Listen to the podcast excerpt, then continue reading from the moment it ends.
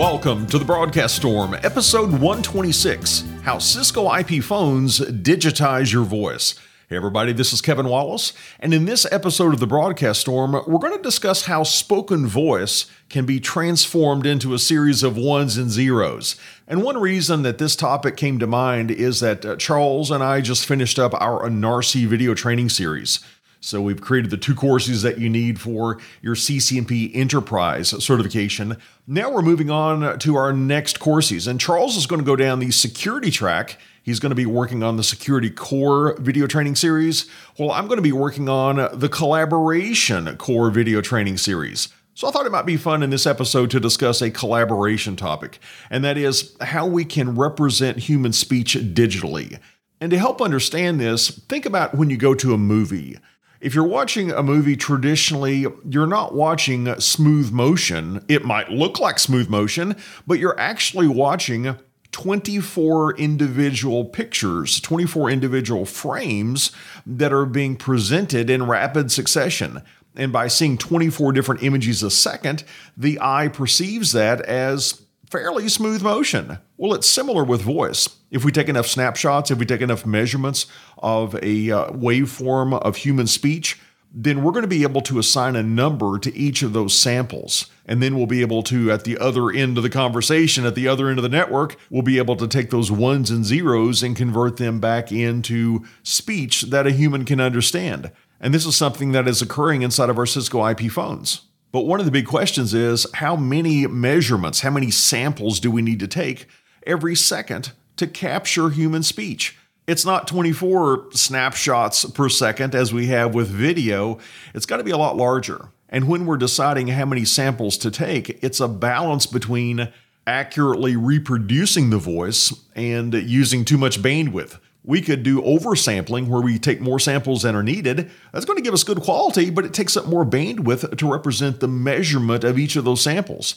If we don't take enough samples, then as we play the game of connect the dots and rebuild the waveform at the other end, it's going to sound totally different. We're going to have an aliased signal. So, what is that balance? Well, that balance was discovered in the late 1920s by an electrical engineer working at Bell Labs. His name was Harry Nyquist, and he came up with what we now call the Nyquist theorem. And the Nyquist theorem says if you want to accurately reproduce an analog waveform, the minimum number of samples you need to take equals twice the highest frequency that you're going to be sampling. So, what is the highest frequency that we're going to be sampling with human voice? Well, the human ear, at least the young human ears that didn't listen to a lot of loud music like I did when I was a teenager, a young human ear should be able to hear in the frequency range of about 20 hertz at the low end to about 20,000 hertz at the high end. Do we want to encode that entire range of frequencies that the human ear can hear? Probably not for human voice. Maybe for music, for accurate reproduction of music, yes. But for human voice, it's interesting that over 90% of the frequencies that contribute to human speech, they occur under 4,000 hertz. So that becomes the highest frequency that we really need to sample for human speech. So going by the Nyquist theorem, if 4,000 hertz, 4,000 cycles per second, that's the highest frequency that we want to sample, we need to double that number to come up with the number of samples we need to take per second.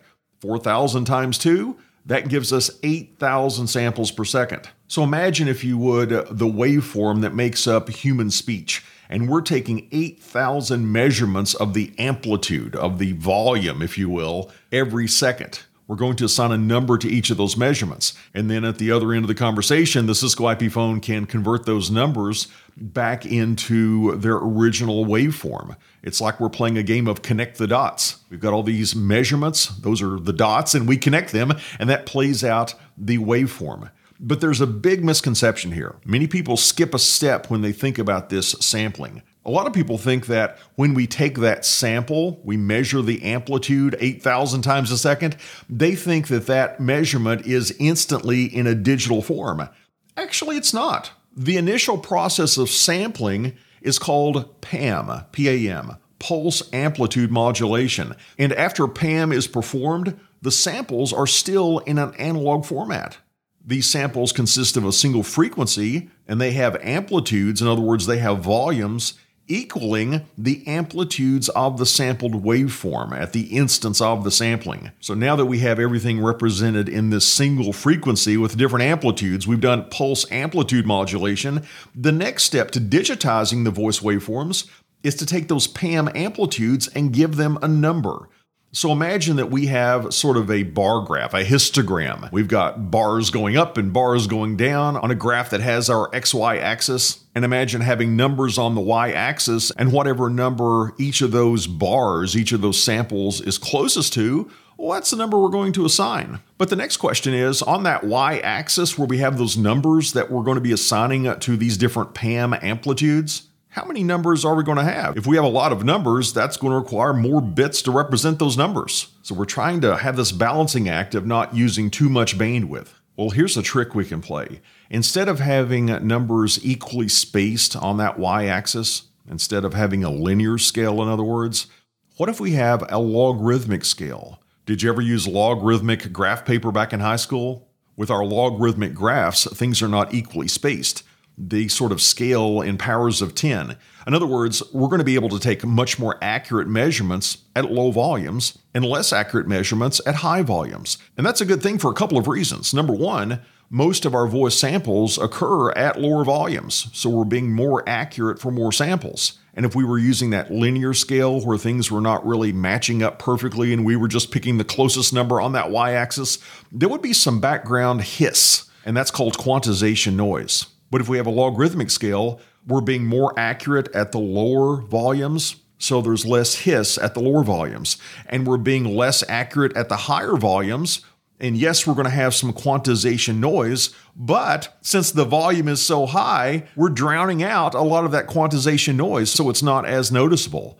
Those are a couple of benefits of using a logarithmic scale. So, how many bits are we going to use to represent this dot, this amplitude of this sample that occurs every one eight thousandth of a second. Well, on this logarithmic scale, our waveform could be above the x axis or it could be below the x axis.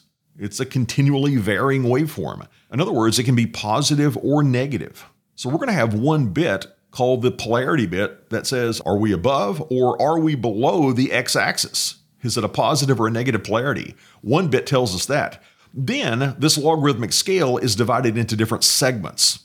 And there will be three bits to represent which segment our amplitude falls within. And within each of those segments, we've got smaller measurement intervals called steps. And we're going to have four bits to represent what step within a segment that our amplitude is closest to. So again, one polarity bit, three segment bits, and four step bits. That's going to be eight bits per sample. And Mr. Nyquist said we should be taking 8,000 of those samples every second. So, what do we have if we multiply 8 bits per sample by 8,000 samples per second? That gives us a bandwidth of 64,000 bits per second, 64 kilobits per second. And that's what we see with uncompressed voice. If you take a look at a T1 digital circuit that phone companies use, that circuit is divided into 24 channels and each of those channels accommodate 64 kilobits per second. That's where this number comes from.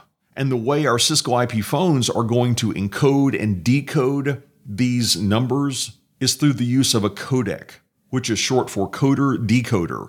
And if we do what is considered to be lossless encoding, where we are using 64,000 bits per second, the codec we're using might be something like G.711. So if you hear that somebody is using G.711 as their codec, that means they're going to have really good voice quality because they're not doing any compression of the voice. And we can also have G.722 do that as well, and more codecs are coming out all the time. Those are just a couple of examples. And what we've done with G.711 is used pulse code modulation, or PCM. We have not done compression, we've just done encoding.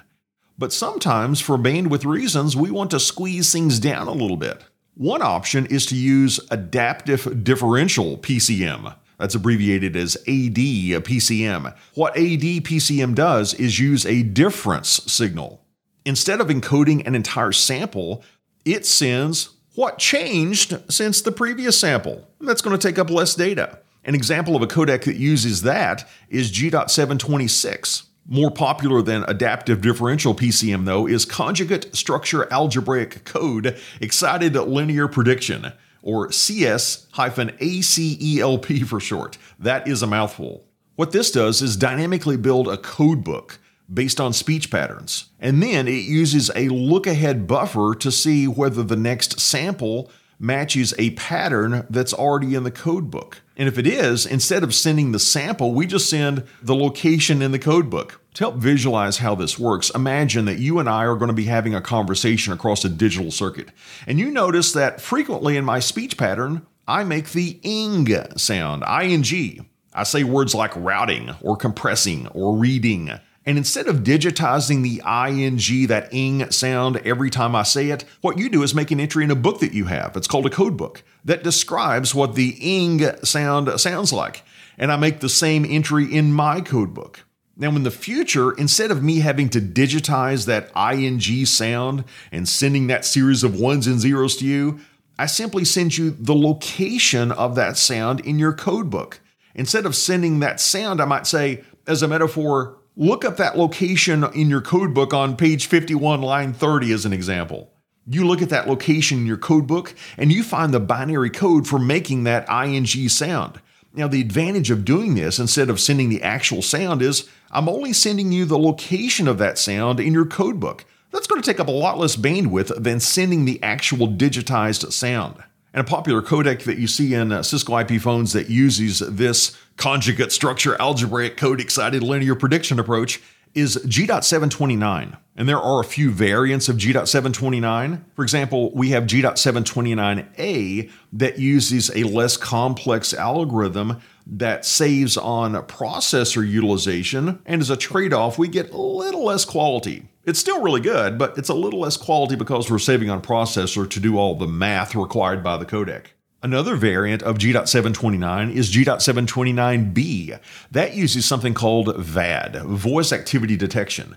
In other words, if I've not spoken in a period of time, instead of encoding the sound of silence, we can just suppress the sending of voice and our phones and our routers, they're smart enough to know not to just send pure silence. That would be creepy. It will have sampled some background noise, so it sort of knows what the noise floor is when I'm not speaking, and it can just send that out to you when I'm not saying anything. Or we could have a combination of both. We could have G.729AB, which gives us the lower processor utilization and voice activity detection. Now, how much bandwidth does G.729 take up compared to G.711? Well, G.711, and we're talking payload only here, no overhead, payload only, G.711 took up 64 kilobits per second. G.729 only takes up 8 kilobits per second of bandwidth. And another really popular codec you might see out there is ILBC, Internet Low Bitrate Codec. And depending on how it's implemented, it might take up anywhere from about 13 kilobits per second to about 15 kilobits per second. And it's really similar to the way G.729A works, but it's a little bit more accurate in its measurement. And the trade off is we're using a little bit more bandwidth. So think about picking up that handset on your Cisco IP phone and talking to somebody on the other end. Imagine what's happening. The voice coming out of your mouth is going into that receiver in the handset that you're holding and the circuitry inside of the Cisco IP phone is doing pulse amplitude modulation and using a single frequency to represent the volumes 8,000 times per second in your voice waveform. And then those PAM samples are being applied over what we could think of as a logarithmic scale. And we're assigning a number or a series of bits, typically eight bits, to represent the polarity and the volume, the amplitude of each of those 8,000 samples per second. And that series of bits can be sent over the wire to the other end where the process is reversed and the far end Cisco IP phone takes those samples and regenerates the volumes by using the same logarithmic scale, by using the same codec that the sender is using. So I hope this discussion has given you a little bit of appreciation for some of the inner workings of our Cisco IP phones, and maybe it's made you a bit curious about the collaboration track where we're setting up Cisco IP phones and voicemail and lots of other things. And if you are curious about that, great news. We're going to be sharing some additional collaboration content on our YouTube channel and on our podcast over the next few months as I'm developing out this collaboration core video training series. Oh, by the way, as a celebration that we've now finished the enterprise track, we finished, in other words, the CCNA video training series, the ENCOR and the ENARSI video training series For our podcast listeners, I want to give you 25% off of any of those courses that you would like. And I'll have the links with that 25% discount in the show notes of this episode. And on that note, we'll wrap up this episode, and I look forward to spending time with you again on the next episode of The Broadcast Storm.